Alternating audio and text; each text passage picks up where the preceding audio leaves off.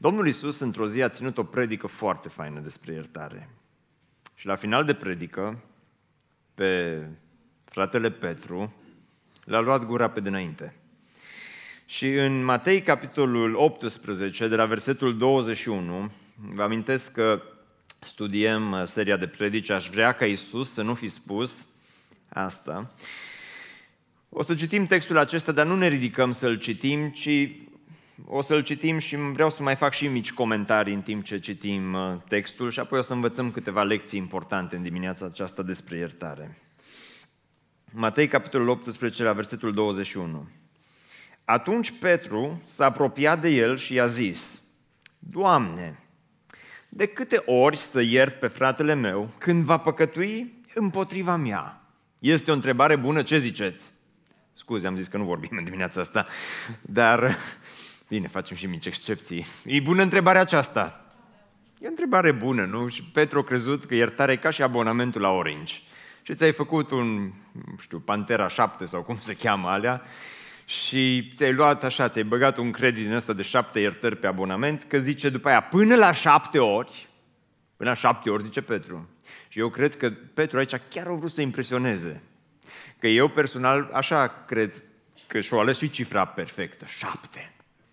Și cred că Petru s-a așteptat ca Isus să se uite la el și să-i spună, hm, nu de șapte ori. Lasă, Petru, auzi, de, de, de trei ori cred că ajunge. Fie cinci, fie cinci, dar șapte deja exagerăm Petru cu șapte. Petru a crezut, măi, dacă primesc așa un credit din ăsta de șapte iertări de la Domnul, mă, acolo bifez de fiecare dată când iert pe cineva, când s-a terminat creditul, în veci altul nu te mai iert. Și în versetul 22, Iisus i-a zis, eu nu-ți zic până la șapte ori. Cum te-ai așteptat să continui Iisus? Nu zic până la șapte ori, de trei ori, E suficient, ajunge, nu? Dar Isus i-a zis, eu nu zic până la șapte ori, ci până la șaptezeci de ori câte? Șapte. 70 de ori câte șapte. No, vedeți ce credit îi bagă Iisus Petru pe abonamentul ăsta de iertare. Petru, ai zis, ai vrut o șapte? De 70 de ori câte șapte. Ce înseamnă de 70 de ori câte șapte? Și pentru că să facem și un pic de matematică, matematica iertării. Ce titlu bun de predică ar fi asta, matematica iertării. 70 ori 7 egal 490. Bun, întrebare. Acum ce zice Isus, Petru? Tu trebuie să ierți de 490 de ori. Așa că, dacă cineva da, îți greșește, mama, soacra îți greșește, numeri de câte ori ți-o greșit. Și tot bifezi. 10, 15, 125, nu, hai că încet, încet, ne apropiem, 250, uh, hai mai greșești odată că se termină, imediat se termină și creditul, încă 300, 489, hai te rog mai greșește încă o dată că după aia în veci nu te mai iert. Oare asta zice Domnul Isus? De 490 și după aia ți-a expirat timpul? Nu? Că dacă faci un lucru de vreo 40 de ori, spun experții, lucrul acela devine Obicei, îmi place că vorbiți cu mine, deși vreau să nu vorbesc. Lucrul acela devine obicei. No, dacă l-ai făcut de 490 de ori, ce devine? Rutină. Mulțumesc frumos. Rutină. Este am zis că și tu ar trebui să predici în seria asta odată. Ar devine rutină. Un foarte obicei. Și de asta Domnul Iisus nu spune să ierți de 490 de ori și după aia pauză, ci Domnul Iisus, cu alte cuvinte, îi spune lui Petru, auzi măi Petre, tu, dragă Petrică, ar trebui să ierți de câte ori este nevoie. Deci, prima lecție care o învățăm în dimineața aceasta, și nici n-am citit textul, de câte ori trebuie să iertăm. Hai vorbiți cu mine, vă rog. Serios, am glumit la început, am glumit. De câte ori trebuie să iertăm? De câte ori este? De câte ori trebuie să-ți ierți omul? Răspunsul? De câte ori trebuie să-ți ierți soția? de câte ori este nevoie. Dar Iisus știa că Petru e așa mai hăbăuc, cum suntem și noi, și știa că nu pricepe el numai din atâta. Și de asta Domnul Iisus îi spune lui Petru, auzi, Petre, îmi dai voie să-ți spun o ilustrație. Da, sigur, Domnul spune eu. Și spune o ilustrație, Petru, așa de faină ilustrație, spune Domnul Iisus. În versetul 23, de aceea împărăția cerurilor se aseamănă cu un împărat care a vrut să se socotească cu robii săi. Și ăsta era un împărat putred de bogat, am putea spune. A început să facă socoteala și i-au adus pe unul care îi datora 10.000 de galbeni sau de talanți în noua traducere. 10.000 de talanți. Știți cât, uh, despre cât, ce sumă vorbim aici? Vreți să vă spun? Hai să vă explic. Facem un pic de conversie valutară și după aia trecem și la predică. 10.000 de talanți, un talent era echivalentul la 6.000 de dinari. Plata pentru o zi în vremea Domnului Isus, salariul mediu pe economie, era de un dinar pe zi. Așa că avem, vorbim despre 60 de milioane de dinari, care era salariul, echivalentul a salariului pe 200 de mii de ani. Întrebare, e mult sau puțin? E foarte mult. Eu nu știu ce afacere a făcut ăsta, nu știu în ce încurcături, nu știu cu fonduri europene, cu ce să fi încurcat, habar nu am, dar s-a băgat în... Nu, e, e, era imposibil de plătit. Era imposibil. Așa că în 25 spune, fiindcă el n-avea, și țineți minte asta cu 200.000 de ani, că ne întoarcem în timpul predicii la chestia asta, fiindcă n-avea cu ce plăti, stăpânul lui a poruncit să îl vândă pe el, pe nevasta lui, pe copiii lui, așa era obiceiul în vremea aceea. Deci hai să mergem până la piață. și, dar nu ca să cumpărăm zarzavaturi, mergem până la piață. Și tot ce avea să le plătească datoria. Dar robul s-a aruncat la pământ și aici fac un disclaimer. Textul ăsta vorbește despre iertare, nu despre ce trebuie să faci mâine la Banca Transilvania. Rob sau la BRD sau Raiffeisen sau așa mai Robul, să nu mergeți mâine de la noi la BBC, așa ne-au învățat ieri, că în versetul 26, robul s-a aruncat la pământ și ea, i s-a închinat și a zis, Doamne, mai îngăduiește-mă și îți voi plăti tot. Deci să nu faceți asta. Putea să plătească el datoria asta. Era o datorie plătibilă. Nu, dar deloc. Era într-o situație imposibilă. Și stăpânul robului aceluia, ascultați acum versetul 27, stăpânului, stăpânul robului aceluia, făcându-i se milă de el, i-a dat drumul și i-a iertat datoria. Toată biserica să spună, wow, i-a iertat datoria. Do, salar, echivalentul a do, salariului a 200.000 de, de ani. Incredibil. Și acum, ce te aștepta să facă robul? Să meargă acasă, să-și ia nevasta, că știm că era căsătorit, să-și ia copii, că știm că avea copii, să zică astăzi mergem la piață nouă și sărbătorim, vă cumpăr la toți câte un steak astăzi. Pentru că uite ce mi s-a întâmplat la bancă. Uite ce am pățit. Incredibil ce datorie mi s-a iertat. Datoria mea a fost plătită. A fost iertată, de fapt. Dar, în versetul 28, robul acela, când a ieșit afară, a întâlnit pe unul din tovarășii lui de slujbă, ăsta era un prieten, coleg, prieten, care era dator cu 100 de lei. 100 de lei salariul echivalentul pe 100 de zile. Era mult sau puțin? Ce ziceți? Era, era ceva totuși, dar era puțin în comparație cu echivalentul salariului pe 200 de mii de ani. Nu? Era dator cu 100 de lei. A pus mâna pe el și îl strângea de gât, zicând, plătește ce-mi ești dator. Tovarășul lui s-a aruncat la pământ și îl ruga și zicea, am mai citit versetul ăsta odată astăzi. Nu au trecut 10 minute de când cine s-a aruncat la pământ? El. Ce mai îngăduiește-mă și îți voi plăti. Datoria aceasta era plătibilă sau nu? Dacă l-ar mai fi îngăduit un pic, putea să vină și să-i spună, mă, îți dau și uite, 50 lei luna asta, 50 lei luna viitoare și o să fim chit până la urmă. Ar fi putut să facă asta. Probabil că da. Dar el n-a vrut și s-a dus și l-a aruncat în temniță până ce va plăti datoria și toată biserica să spună când au văzut tovarășii lui cele întâmplate, s-au întristat foarte mult. Și s-au dus de au spus stăpânului lor toate cele petrecute. Atunci stăpânul a chemat la el pe robul acesta și a zis, rob viclean, eu ți-am iertat toată datoria, fiindcă m-ai rugat. Oare nu se cădea să ai și tu milă de tovarășul tău, cum am avut eu milă de tine? Și stăpânul s-a mâniat și l-a dat pe mâna chinuitorilor, până va plăti tot ce datora. Așa cum ascultați-mă cu atenție. Tot așa vă va face și Tatăl meu cel ceresc. dacă fiecare din voi nu iartă din toată inima pe fratele său. Și toată biserica să spună, amin.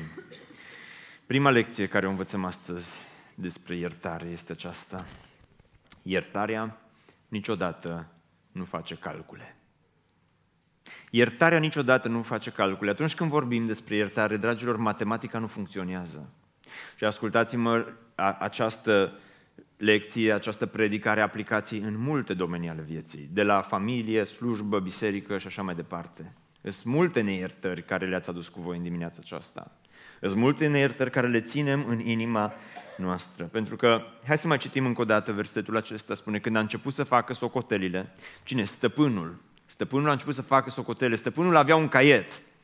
Când ăsta i-a cerut împrumut, o sumă de bani și dobândă, asta au luat caietul și l-au trecut pe caiet. Și stăpânul a zis, uite, îmi datorez suma aceasta de bani și stăpânul a luat caietul și a început să vadă ce scrie pe caiet. Dar vreți să vă spun ceva? Nu doar stăpânul are caiet, fiecare dintre noi avem un caiet. Și mulți dintre voi faceți exact acest lucru cu viața voastră. Când cineva îți greșește, îl treci pe caiet, fără să clipești. Mi-ai greșit, te scriu acolo, nu te uit în veci. Când cineva îți face un rău, îl treci pe caiet. Și când, când, când se umple câteva pagini, ai zis, vrei să spui, băi, eu nu pot să îl iert, nu pot să o iert, pentru că uite cât mi-a greșit, uite câte mi-a făcut. Și stăpânul avea acest caier și stăpânul a început să-și facă calcule. Și a zis, lasă că ne facem socotelile, dar, dar stăpânul oferă iertare în momentul în care îi se oprește matematica. Pentru că ce era pe caiet nu arăta bine. Dragul meu, vreau să spun ceva, stăpânul este echivalentul lui Dumnezeu în textul acesta. Pentru că, ascultă-mă cu atenție, Dumnezeu are și El un caiet în dreptul fiecăruia dintre noi. Și Dumnezeu ține un caiet. Dar Dumnezeu a văzut că datoria noastră față de El este una imposibil de plătit, de aceea l-a trimis pe Hristos să vină și să moară în, în locul nostru și la cruce Iisus Hristos a șters datoria noastră. De aceea am putut să cântăm în această dimineață, datoria mea a plătit-o El. Pentru că Iisus Hristos a plătit datoria noastră. De aceea când vine vorba despre iertare, iertarea este atât de importantă pentru că iertarea nu face calcule. Dacă stai să calculezi și dacă faci matematica iertării, nu o să ierți niciodată pe nimeni, pentru că este imposibil de iertat. Pentru că toți greșim în multe feluri. Greșim unii față de ceilalți. Și tocmai de aceea am auzit de atâtea ori oameni care au venit și mi-au spus, Cristi, dacă știi ce mi-a făcut, nu pot să o iert, nu pot să-l iert. Dacă știi ce mi-a făcut, ți-a făcut mai mult decât salariul echivalent pe 200.000 de ani. E mai mult de atâta. Cristi, dacă ai ști de câte ori mi-a greșit, ă, mai mult de 790 de ori. E mai mult? Ai, ai stat și le-ai numărat pe toate? Ă, mereu face aceleași greșeli. Iartă-l, iartă-o. Și asta trebuie să fie o decizie pe care o iei iertarea, atenție, iertarea nu este un sentiment, iertarea este o decizie. Iertarea este o alegere deliberată. Iertarea nu ține socotele. Dacă tot stai cu caietul în mână și tot ții socoteala, nu vei putea ierta niciodată. Nu mai stau cu caietul în mână pentru că vreau să te întreb în dimineața aceasta, vrei să scoată Dumnezeu caietul în dreptul tău? Ți-ar plăcea să ia Dumnezeu și să-ți deschidă, să îți arate, uite cât ai greșit, numai săptămâna aceasta ai umplut un caiet studențesc sau cum era mai de mult. Tu trebuie să ierți pentru că și tu ai fost iertat. De cealaltă parte, neiertarea calculează totul Neiertarea totul calculează, pentru că omul acesta a ieșit afară și în loc să meargă să se bucure împreună cu familia, după ce iese afară, nici nu trece bine strada și îl întâlnește pe prietenul lui, nu era rob, ci era prieten, care îi datora 100 de lei. Și omul acesta începe să calculeze și începe să vină să-i spună, băi, până nu-mi plătești totul, nu mai avem ce discuta.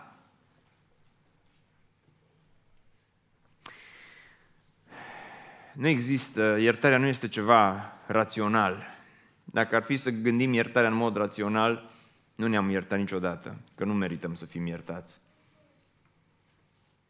Pentru că toți greșim în multe feluri. Dar de cele mai multe ori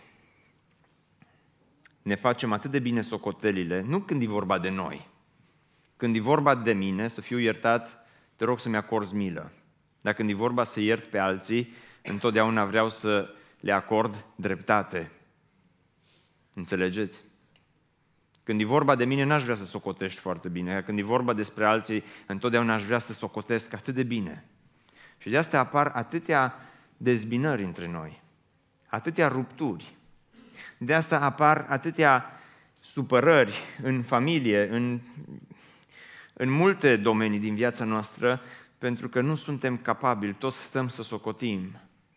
Nu poți să-l iert, nu poți să o iert. Nu poți să faci asta? În urmă cu ceva timp am stat de vorbă cu o bunicuță, nu bunicuța mea, ci o femeie în vârstă. Era, avea în jur de 80 de ani, încă mai trăiește și astăzi, dar în urmă cu mai mulți ani, într-un anumit context, am, am întâlnit-o și chiar e o întâmplare super reală. Deci, persoana asta există, nu e fictivă. Și uh, avea atâta supărare și nefericire în propria ei viață și era o persoană, a ajuns la o anumită vârstă, era atât de egoistă întotdeauna, tot timpul avea impresia că cineva vrea să-i facă rău, că cineva are ceva cu ea, că cineva are ceva împotriva ei. Și oamenii o știau cu mâini și o și catalogau uh, în felul acesta. Măi, femeia asta e imposibilă, e imposibil de stat de vorbă cu ea. Dar odată s-o nimerit să fim într-un context în care au început să ne povestească din viața, din propria ei viață. Și la un moment dat a spus o chestie foarte interesantă, o poveste interesantă. Zice, când, când m-am căsătorit cu soțul meu, și soțul ei murise de vreo 12 ani la vremea aceea, zice, când m-am căsătorit cu soțul meu, zice, am fost foarte, foarte săraci. Și într-o zi, zice, soțul meu s-a dus la magazin și a cumpărat un pachet de biscuiți. Și nu mi-a dat niciunul, zice, eu am mâncat singur pe toți. Nici până în ziua de astăzi, zice, nu l-am iertat. Atenție, asta e o întâmplare reală. Și poate că zâmbești și zici, nu se poate așa ceva. Asta e un nimicuri. Dar adevărul este că atât de bine ne facem socotelile în relații, încât atunci când l-ai prins pe cel de lângă tine cu ceva, l-ai pus pe caiet și uite, uneori se poate întâmpla și zâmbiți, dar sunt nenumărate astfel de cazuri în care oamenii pentru nimicuri de multe ori le ții acolo pe caiet, ții socoteala și trăiești într-o neiertare continuă pentru nimicuri care ți se întâmplă ție, pentru nimicuri care se întâmplă în, vi- în propria ta viață. Și spui, nu pot să îl iert. Nu pot să o iert. Dar textul acesta ne învață că noi trebuie să oferim iertare pentru că la rândul nostru și noi am fost iertați de către Hristos. Tu trebuie să ierți pentru că și tu ai fost iertat. Și acum fii foarte atent la asta. Dacă nu poți dărui iertare, înseamnă că n-ai fost niciodată, înseamnă că niciodată nu ai primit iertare. Dacă nu poți dărui iertare, înseamnă că niciodată nu ai primit iertare. Și atenție, dacă ești un om, ești un bărbat, ești o femeie care trăiește într-o neiertare continuă, ăsta s-ar putea să fie un semn că niciodată n-ai fost mântuit cu adevărat. Niciodată n-ai fost un creștin adevărat. Ai fost doar o persoană falsă. Pentru că ai ales să trăiești în această neiertare. Pentru că dacă tu știi a fi creștin înseamnă să fii conștient că Dumnezeu la cruce fie ți-a iertat atât de mult, acolo a rupt caietul, a rupt foaia cu păcatele tale și te-a iertat atât de mult la crucea lui Hristos și pentru că și dacă n-ai chef să ierți, și dacă nu simți că vrei să ierți, și dacă nu vrei să ierți, tu ești obligat să ierți datorită iertării pe care Hristos ți-a acordat-o ție la cruce. Iisus la cruce n-a stat să socotească. Iisus la cruce n-a făcut calcule. Iisus la cruce n-a stat să vadă ce păcate și câte păcate și cât de mare este datoria ta. Și Hristos la cruce doar a rostit aceste cuvinte, Tată, iartă-i că nu știu ce fac.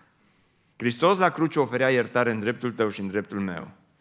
De aceea nu mai sta să calculezi atâta. Doi, iertarea restaurează relații. Pentru că în textul acesta sunt tot felul de relații care există aici. Spune, fiindcă nu avea cu ce să plătească, stăpânul a poruncit să fie vândut. El, soția lui, copiii și observați, relația cu stăpânul, e relația cu soția și toate relațiile acestea puteau să fie distruse din cauza neiertării. Credeți lucrul acesta? Relația cu stăpânul. Eu cred că stăpânul o fi sunat de multe ori până când a ajuns să stea de vorbă cu el, de asta nu i-a răspuns la telefon, că știa de ce îl sună.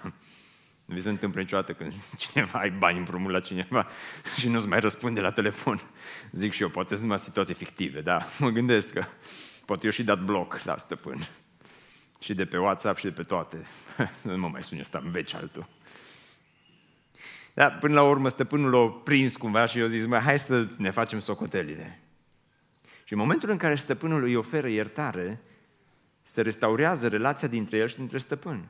Dar și acasă, voi credeți că soția lui nu i-a fi zis nimic? Mă, omule, în ce te-ai băgat? Păi, ți-am zis să nu te bași, ți-am zis să nu, să nu, atâta, uite, a, toate datoriile astea, ți-am zis că n-a fi nimic de afacerea aia, ți-am zis că o să falimentezi, ți-am zis că numai prostii faci. Și mă gândesc că și acasă au avut discuții probabil interminabile pe tema aceasta, a banilor, a afacerilor, a datoriilor pe care le au și probabil că stresul era incredibil de mare. Și în momentul în care stăpânul îi oferă iertare acestui om, îi se restaurează inclusiv relația cu soția inclusiv relația cu copiii. Credeți că ei n-au simțit? Pentru că atunci când există neiertare, să nu credeți că cei din casă, copiii, nu simt lucrul acesta. Când trăiești în neiertare, tu ca și soț, soție sau indiferent de mediul în care ești când, sau contextul în care ești, când trăiești în neiertare, copiii simt lucrul acesta. Întotdeauna simt. Și întotdeauna iertarea restaurează aceste relații. Acum, atenție, vreau să fac aici o mică paranteză. Iertarea nu înseamnă că automat se șterge totul cu buretele. Că aici vorbim despre stăpânul care este Dumnezeu. Și Iisus hiperbolizează în textul acesta. Tocmai ca să creeze un contrast foarte mare între cum este Dumnezeu și cum suntem noi. Cât este El de iertător și cât suntem noi de neiertători. Însă, când ierți pe cineva, dacă cineva ți-a greșit, întotdeauna mai rămân și consecințe care sunt acolo în, în relația respectivă. Și astea nu se șterg automat cu buretele. Dacă, de exemplu, ai trădat pe cineva și cineva te iartă, iertare nu înseamnă când, în momentul în care tu ai trădat, ai trădat inclusiv încrederea, s-a dărâmat, s-a făcut praf și pulbere. Și iertare nu înseamnă că încrederea se restaurează peste noapte. Uneori este nevoie de ani de zile până când îți recâștigi încrederea. Are sens ceea ce spun? Se înțelege? Asta nu te împiedică să ierți. Asta nu te împiedică să acorzi o iertare sinceră, nu doar de pe buze. Mă ierți? Da, bine. Dispari. Nu despre asta este vorba. Pentru că atunci când cineva îți greșește, poate greșeala respectivă îți aduce informații noi despre cum este persoana aceea și tu trebuie să fii ierți, dar ești atent, ierți, dar ești prudent. Pentru că dacă, de exemplu, cineva este, să zicem că o adolescentă sau un copil, Doamne păzește, este abuzat sexual de către cineva, tu poți să acorzi iertare celui pe care, celui care a abuzat. Dar asta nu înseamnă că îți vei lăsa copilul să mai stea vreodată în prezența acelui om. Niciodată. Pentru că încrederea a fost dărâmată. Și încrederea se recâștigă greu. Se câștigă în, nu peste noapte, ci în ani și ani de zile. De aceea mulți nu vor să restaureze relații și nu vor să acorde iertare pentru că te gândești, măi, dacă iert, minimalizezi greșeala. Lasă să vadă cât o greșit. Dacă iert, trebuie să uit ce s-a întâmplat. Și asta cred că este un mit. Eu poate greșesc aici, părerea mea personală. Se tot zice că trebuie să iertăm și să uităm. Eu nu cred că putem să uităm. Dumnezeu ne-a dat memoria, nu? Nu cred că putem să pur și simplu să ștergem totul așa dintr-o dată. Acum, faptul că nu uităm nici nu înseamnă că dacă ierți, tot timpul îi aduci aminte sau îi mai aduci aminte vreodată. Tu nu uiți, dar Dumnezeu este Cel care vindecă ceea ce s-a întâmplat în trecutul tău atunci când tu ierți. Pentru că aici e miracolul iertării. Când tu ierți, aduci vindecare în inima și în viața celui care ți-a greșit. Dar atunci când ierți, cumva Dumnezeu aduce vindecare și în ceea ce ți s-a greșit ție, chiar dacă nu uiți. Amintirea rămâne acolo în viața ta, dar cu toate acestea, Dumnezeu este Cel care vine și datorită iertării pe care tu ai acordat-o, îți vindecă inclusiv trecutul, îți vindecă inclusiv amintirile, îți vindecă inclusiv greșelile care ți s-au făcut. Are sens ceea ce vă spun. De aceea, iertarea întotdeauna cumva restaurează relațiile. Dar neiertarea întotdeauna rupe relațiile. Și aici, în textul acesta, o relație este ruptă pentru o sumă atât de mică de bani. Prietenia aceasta nu valora nici 100 de lei. Și ăștia erau prieteni. Vă sună cunoscut asta? Vă sună cunoscut frați de corp care se ceartă pentru avere ani de zile? Vă sună cunoscut oameni din biserică ce își spun oamenii lui Dumnezeu. Și când vin la biserică, unul se așează în stânga, unul în dreapta. La BBSO unul poate veni la programul 1, altul la programul al doilea. ce, ce avantaj că avem două programe, nu? Sunt oameni, nu, care, care, care pur și simplu pentru lucruri atât de neînsemnate E, e ușor să vorbești despre iertare. C.S. lui spunea că iertarea este ușoară până te calcă cineva pe bătătură. Alone, când ai prins acolo, așa e o plesnește să, să simtă. Și mulți nu acordă iertare și preferă să rupă o relație pentru că prin neiertare consideră că se răzbună. Și folosești neiertarea ca și pe o armă a răzbunării, dar o să vezi imediat că atunci când alegi să trăiești în neiertare, îți faci rău doar ție. Și acum n-aș vrea să fie totul așa la nivel teoretic în dimineața aceasta, pentru că adevărul este că ceea ce se întâmplă în textul acesta se întâmplă în viața mea și în viața ta, se întâmplă în familia mea și se întâmplă în familia ta. Ceea ce spune Hristos aici nu s-a întâmplat doar în urmă cu mii de ani, ci se întâmplă și astăzi. Atât de mulți oameni trăiesc în neiertare pentru lucruri atât de micuțe și nesemnificative, cum ar fi un pachet de biscuiți. Sau Gabriel Garcia Marquez, un scriitor colombian, a scris un roman, romanul Dragostea, și descrie o relație, o căsnicie destrămată din cauza că într-o zi soția s-a dus la cumpărături și trebuia să cumpere săpun. Și fiind la cumpărături, a uitat să cumpere săpun. Și s-a întors acasă fără săpun. Și bineînțeles că soțul nu a lăsat această greșeală netaxată și o săptămână de zile a tot bombănit, i-a tot spus, bine că n-ai cumpărat să pun, de o săptămână de zile nu mai am să pun ca să mă pot spăla, dar nici soția nu s-a lăsat mai prejos și a început să protesteze, refuzând să își calce pe propriul ei orgoliu și în loc să meargă să cumpere pun și să rezolve problema, șapte luni de zile au dormit în camere separate. Șapte luni de zile. Ajungi la bătrânețe, descrie Gabriel Mar- Garcia Marquez, spune, ajungi la bătrânețe, încă se fereau să aducă vorba în privința celor întâmplate cu săpunul, ca nu cumva rănile abia vindecate să sângereze din nou. Ca și cum totul s-ar fi petrecut, zicea el, în urmă cu o zi. Vă sună cunoscut povestea asta? Zice, băi, azi o exagerare. Cele mai multe lucruri, cele mai multe fisuri, cele mai multe relații rupte se întâmplă din cauza neiertării pentru lucruri mici, lucruri nesemnificative de multe ori. Îmi pare rău că nu pot eu predic aici la mine în biserică și nu vreau să vin să vă dau exemple din discuții pe care le am, pentru că e vorba despre oameni de aici din biserică, dar dar mă abțin greu. Mă abțin greu să, să, să, să vă spun, nu pot să vă spun, dar sunt lucruri atât de mărunte care se întâmplă. Dar nici măcar nu și-au amintit. N-are rost. Măcar nu și-au amintit că e ziua mea. Nu, îmi pare rău să spun, dar există există cupluri care s-au despărțit exact pentru acest motiv, că el a uitat că e ziua ei. Plus altele. Neiertarea. Și el a fost tont. da, dar nici ea nu trebuia să se despartă de el. Dar neiertarea întotdeauna va rupe relații.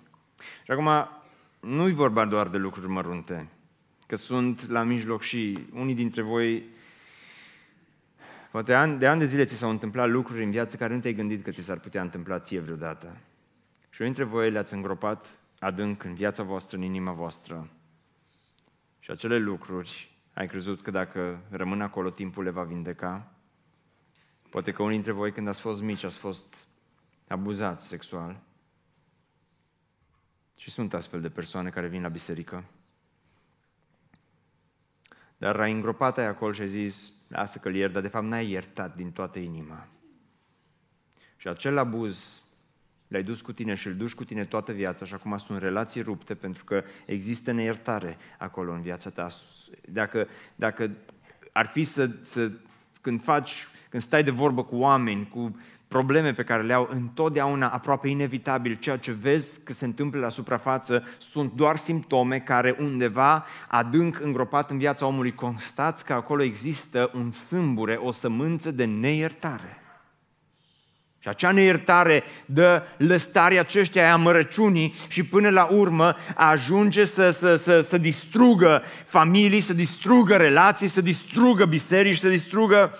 Atât de mult sunt soți și soții care nu-și mai vorbesc pentru că nu pot să-și ofere iertare, nu? Există, în fiecare tabără sunt tineri care vin la noi și cu care stăm de vorbă și care, inevitabil, în fiecare tabără sunt tineri care vin și ne spun sunt atât de închis și nu mă pot deschide față de ceilalți din cauza ceea ce mi-au făcut părinții. Pentru că m-au abandonat când am fost mic și s-au dus și au lucrat nu știu pe unde. Sunt, sunt astfel de cazuri. Sunt uh, copii care au fost abuzați fizic de părinții lor și nu-i pot ierta. Sunt părinți care ei nu pot să-și ierte copiii pentru că la un moment dat copilul s-a luat și a plecat de acasă și a trântit ușa în urma lui. Este această neiertare. Și problema este că vrem să găsim o logică pentru care și un motiv rațional pentru care să putem ierta, nu o să-l găsești niciodată. Iertarea este o decizie și nu un sentiment. Dacă aștepți să ierți până când o să-ți vină și o să ai chef să ierți, nu o să ierți niciodată. Dar niciodată. Dar nu uita că iertarea vindecă relații, pe când neiertarea rupe relații. Și ultimul lucru care vreau să ți-l spun este că iertarea întotdeauna aduce liberare. Asta vedem în textul acesta, aduce liberare. Omul acesta trebuia să fie pus în temniță, în închisoare și spune că stăpânului acelui sclav i s-a făcut milă de el, așa că l-a lăsat. Pur și simplu l-a lăsat. I-a deschis ușa și eu cred că omul acesta a fost șocat. Eu cred că audiența lui Isus, oamenii care stăteau și le ascultau predica aceasta lui Isus și ascultau pilda și ilustrația lui Isus, când a, Isus a ajuns în punctul acesta, oamenii au spus, wow, cred că s-au simțit așa în audiență, undeva în spate, oamenii au zis, hmm, wow, au fost șocați. Pur și simplu i-a deschis ușa, da. A negociat iertarea cu el I-a spus, uite, te iert, dar așa când poți, când ai posibilitatea, mai plătești câte ceva. I-a spus acestui om, ă, te iert pe tine, dar pe nevastă ta o, o vând până când o să poți tu să-mi plătești.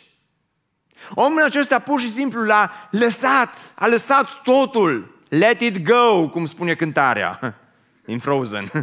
Let it go, lasă să plece. Are 1,7 miliarde de vizualizări pe YouTube. Dacă am și pune în practică, nu să, să pur și simplu, în ce privește iertarea, lasă, lasă de la tine, lasă că așa de sensibil suntem. Adevărul este că suntem atât de sensibili, fiecare dintre noi suntem, cum zicea bunica mea, finoși. Așa de repede ne supărăm, așa de repede ne simțim ofensați, atât de repede simțim că suntem atacați, atât de repede simțim că suntem criticați. Cum îți spune cineva un singur cuvânt, o singură privire, un singur telefon, un singur SMS, un singur și, și prafi totul în jurul nostru. Dar atunci când ierți, ești eliberat, l-a lăsat, l-a scos afară, ăsta trebuia să meargă în închisoare pentru tot restul vieții lui, probabil, închisoare pe viață, până când putea plăti tot. Niciodată n-ar fi putut să plătească tot. Dar neiertarea, de altă parte, aduce chin. Iertarea aduce liberare, dar neiertarea aduce chin. Pentru că spune că a ieșit afară în stradă și zice că el l-a înfășcat, a pus mâna pe prietenul lui și în timp ce îl, ce făcea? Îl strângea de, de gât. Acum, avea motive să se lege de 100 de lei, ce ziceți? Avea dreptul să se lege de el. Da, din punct de vedere legal, avea toate, avea OP-ul de la bancă, avea caietul, avea toate, avea semnate acolo frumos, nu? Putea să zic, băi, ce om ești tu, mă? Și apropo, dacă ai bani dați împrumut la cineva, ar fi bine să-i plătești cât mai repede. Dar, că textul nu asta ne învață să ne plătim datoriile, repet. Dar, zice că el a vrut să-l strângă, l-a pus, nu a vrut, ci l-a strâns de gât. Pentru că asta face neiertarea. Când trăiești în neiertare, inevitabil la un moment dat o să-ți vină să strângi de gât pe cineva. Și întrebarea mea este în dimineața aceasta, pe cine îți vine să strângi de gât?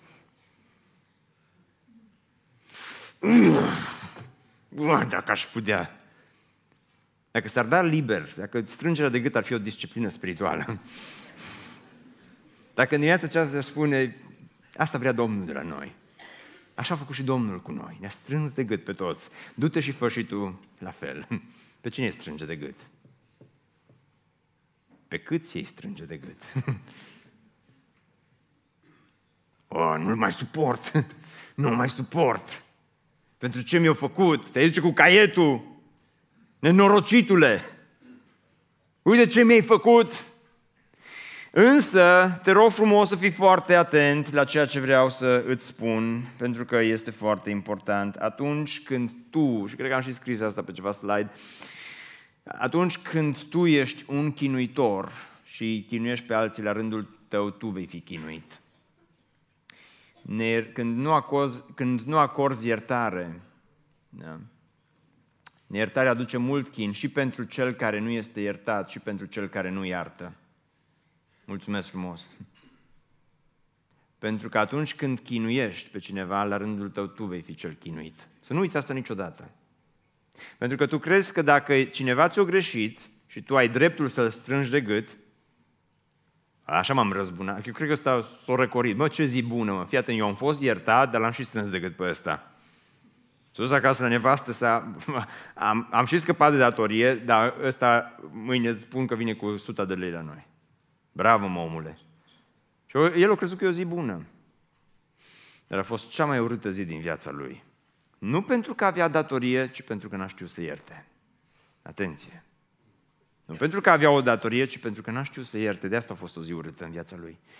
Pentru că dacă tu vrei să devii un chinuitor pentru soț, pentru soție, pentru prieteni, pentru frați, pentru biserică, pentru oricine, la rândul tău tu vei fi chinuit. Pentru că uitați-vă ce se întâmplă în textul acesta.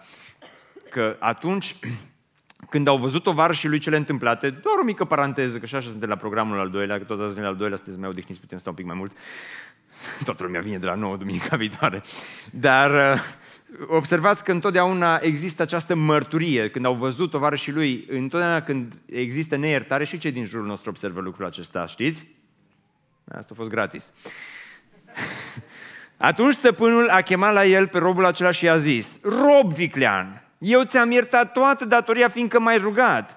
Oare nu se cădea să ai și tu milă de tovarășul tău? Și răspunsul era, ba da, șeful. Acum vreau să iei versetul acesta și să ți-l faci versetul de aur al vieții tale. Oare nu se cădea să ai și tu milă față de... Și cu ce înlocuiești tovarășul tău? Scrii numele acolo. Scrii numele. Oare nu se cădea să ai și tu milă săptămâna trecută? Oare nu se cădea să ai și tu milă atunci când ai strâns de gât? Atunci când te-ai descărcat, oare nu se cădea să ai milă? Atunci când ai refuzat să ieși, oare nu se cădea să ai și tu milă? Pentru că și ție Dumnezeu câte ți-o iertat. Vrei să ți le aducă, să ți le arunci înapoi în față pe toate Dumnezeu? Vrei să compar lista cu iertarea lui Dumnezeu și cu mizilicurile pe care tu nu le ierți? Și uitați-vă că nu se oprește aici, pentru că nu a avut milă, stăpânul s-a mâniat și l-a dat pe mâna chinuitorilor. Chinuitorilor. Până când va plăti datoria și l-a aruncat în temniță, spune textul. Pentru că atunci când nu ierți și ești un chinuitor, când nu ierți, tu ești chinuitor. Dar, așa cum am spus mai înainte, cel care este un chinuitor întotdeauna va fi chinuit. Când nu acorzi iertare, este chinuit și cel care ți-a greșit că nu-i acorzi iertare, dar să nu crezi că tu, cel care nu acorzi iertare, scap de chin, că și tu vei fi chinuit. Cum? Mă bucur că m-ați întrebat, că la final de predică vreau să vă spun asta, pentru că sunt chinuitori. Cine sunt chinuitorii? Stresul. Dumnezeu când nu ierți, te dă pe mâna chinuitorilor și astăzi. Și dacă îi să fim sinceri cu noi și sinceri cu biserica, o grămadă din problemele de consiliere, o grămadă, o grămadă din problemele de familie sunt din cauza chinuitorilor pe care Dumnezeu îi îngăduie în viața noastră pentru că refuzăm să iertăm. Și unul dintre chinuitori este stresul. Și doctorii spun că sentimentele negative declanșează în noi secreția unui hormon numit cortizon. Și așa m-am bucurat pe primul program că a venit o doamnă doctor la mine și mi-a spus așa e, Cristi, ai dreptate, spune apăsat și la programul al doilea, zice că exact așa e. Zic, ce mă bucur că de pe Google am luat-o. Mulțumesc că mi-ați confirmat. Zice, cortizon, da? care atunci când stările de stres sunt prelungite, ajunge în concentrație, concentrație maximă și devine extrem de dăunător. Asta face neiertarea, te stresează la maxim și hormonul acesta acționează asupra sistemului nervos central. Și tu începi să vii cu texte din astea, băi, așa de stresat. Atâta stres am în mine. Și te duci cu mașina și clansonezi și te enervezi și le faci toate și zici că ești un om stresat. De multe ori eu zic că în 80% dintre cazurile stresului, stresul este doar simptomul care arată că undeva adânc îngropat în viața ta este neiertarea care a dat lăstarul acesta al stresului care acum apasă asupra ta. Dar nu este doar stresul, este ură care este prezent acolo, strângi de gât pe toată lumea în jurul tău. Pentru că cine ești tu, mă, să-mi greșești mie? Cine ești tu să te comporți cu mine în felul acesta și este atâta ură și nu mai avem timp și mă duc mai, mai repede un pic. Sunt probleme medicale care apar și, repet, astea, este, astea sunt statistici confirmate de specialiști. Sunt doctori care au făcut studii ani de zile. Asta cu cortizonul, au, au fost studii de specialitate care s-au făcut și care au arătat că lucrul acesta este adevărat, dar sunt probleme medicale care au legătură directă cu neiertarea Neiertarea este legată de multe boli care pot să apară, în special boli care au de-a face cu sistemul imunitar. Ulcer, diabet, boli cardiovasculare, tensiuni, paralizie, ba chiar și moarte. N-ați auzit niciodată la țară femeile în vârstă la mormântare? Ăsta a murit de inimă rea. Adică a murit de supărare, a murit de neiertare. Au murit pentru că au fost, apă, ap, au fost toată neiertarea care au păstrat asupra vieții lui. Un alt chinuitor este necredința. Repet, dacă vii să-mi spui în față că așa de mulți dintre noi avem atâta tupeu să-i spunem lui Dumnezeu, nu la pastor, lui Dumnezeu să-i spune, Doamne, nu pot să iert. Și atâția oameni apoi vin la pastor și îi spun în față, dar nu pot să iert. Dacă nu pot să ierți, ai primit vreodată iertare cu adevărat? Că dacă ai primit-o, înseamnă că o ai și dacă ai iertare înseamnă că ai de unde să o dai, nu? Dar dacă n-ai de unde să o dai, poate că n-ai avut-o niciodată în primul rând. Și poate că niciodată n-ai fost creștin cu adevărat, poate niciodată n-ai fost mântuit cu adevărat, poate niciodată n-ai venit la crucea lui Hristos, poate niciodată n-ai experimentat cât de dulce, cât de bună este iertarea lui Hristos, a lui Dumnezeu. Pentru că în Efeseni 4, 31 și 32 spune că orice amărăciune, orice iuțime, orice mânie, orice strigare, orice clevetire, orice fel de răutate să piară din mijlocul vostru. mai repet o dată, orice amărăciune, orice iuțime, orice mânie, orice strigare, orice clevetire și orice fel de răutate să piară din mijlocul vostru. Dacă făceam o conferință de familie în weekendul ăsta și nu mai citam versetul acesta, cred că era suficient. Alo, mă aude cineva? Dacă, dacă te duci acasă și îți iei FSN 4 cu 31 și ți-l scrii pe oglinda de la baie pe mână, ți-l tatuezi pe frunte, unde vrei tu, și îl practici în viața ta, versetul acesta ar trebui să fie suficient ca să ai o căsnicie fericită. Acum, măi, Cristi, că l-ai țipat, nu l-am auzit. Bine, hai că ți-l spun frumos. Orice amărăciune, orice iuțime, orice mânie, orice strigare, orice clevetire și orice fel de răutate să piardă din mijlocul vostru. Din potrivă, fiți buni unii cu alții, miloși și iertați-vă unul pe altul, cum v-a iertat Dumnezeu pe voi în Hristos? Întrebarea este cum va ierta Dumnezeu pe voi în Hristos? Cum va ierta Dumnezeu pe voi în Hristos? Răspunsul este de tot. Datoria mea a plătit-o El. De aceea la cruce Hristos a scris iertare. De aceea în 2 Corinteni 5 18 Pavel spune și toate acestea sunt de la Dumnezeu, care ne-a împăcat cu El prin Hristos Iisus și ne-a încredințat ce? Ce ne-a încredințat? Slujba împăcării. Ce ne-a încredințat Dumnezeu, Biserică Speranța? Ce ne-a încredințat Dumnezeu cei care ne urmăriți online?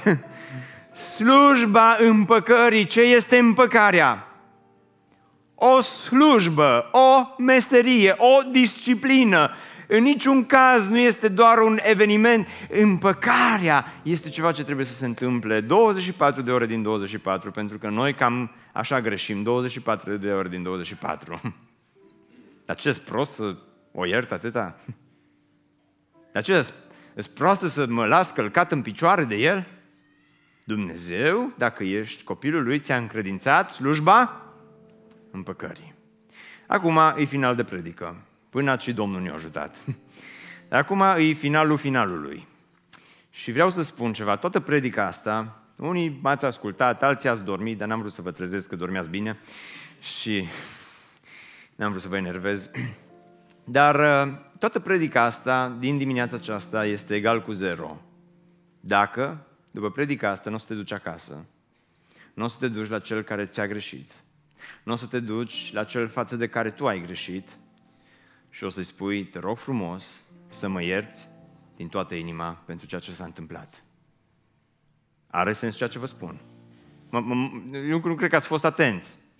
Eu m-am gândit să închei altfel predica asta, să plângem la final, să venim, să ne cerem iertare și vreau, vreau să facem și asta, să, să plângem imediat, dar încă nu plângem. Și atunci atunci ce, ce vreau să spun la final e că predica asta e așa de importantă, încât efectiv sacrific și plânsul și tot finalul și toate lucrurile de la final ca să îți spun ceva. Dacă nu faci tema asta de casă, e egal cu zero. Am venit degeaba la biserică, eu mi-am bătut gura degeaba aici de 45-50 de minute și tot textul și toată Biblia și tot ce a zis Iisus și totul e egal cu zero. Unii dintre voi aveți nevoie să faceți asta pentru că vă uscați, te zbârcești din cauza neiertării, te îmbolnăvești, te bagi în pământ din cauza că nu ești în stare să ierți.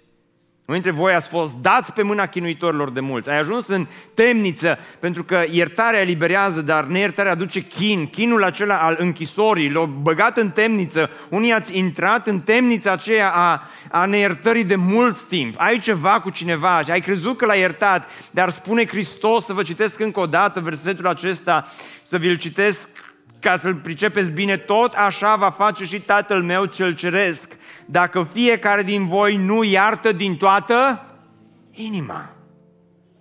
Poate sunt mulți oameni în viața ta care i iertat doar de pe buze, dar nu din inimă. Du-te săptămâna aceasta și spune, auzi, mai ții minte biscuiții aia?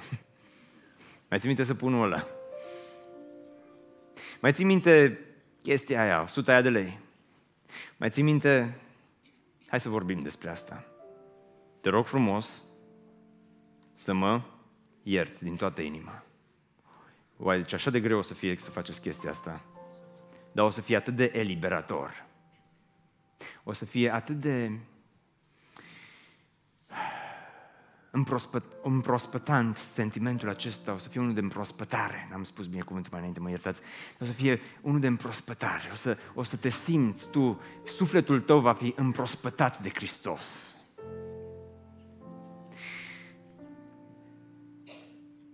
Așa de fain e când rupi caietul și zici, hai să ne împăcăm. Și nu o faci o singură dată, nu o faci nici de șapte ori, nu o faci nici de 490 de ori, ci o faci de câte ori este nevoie.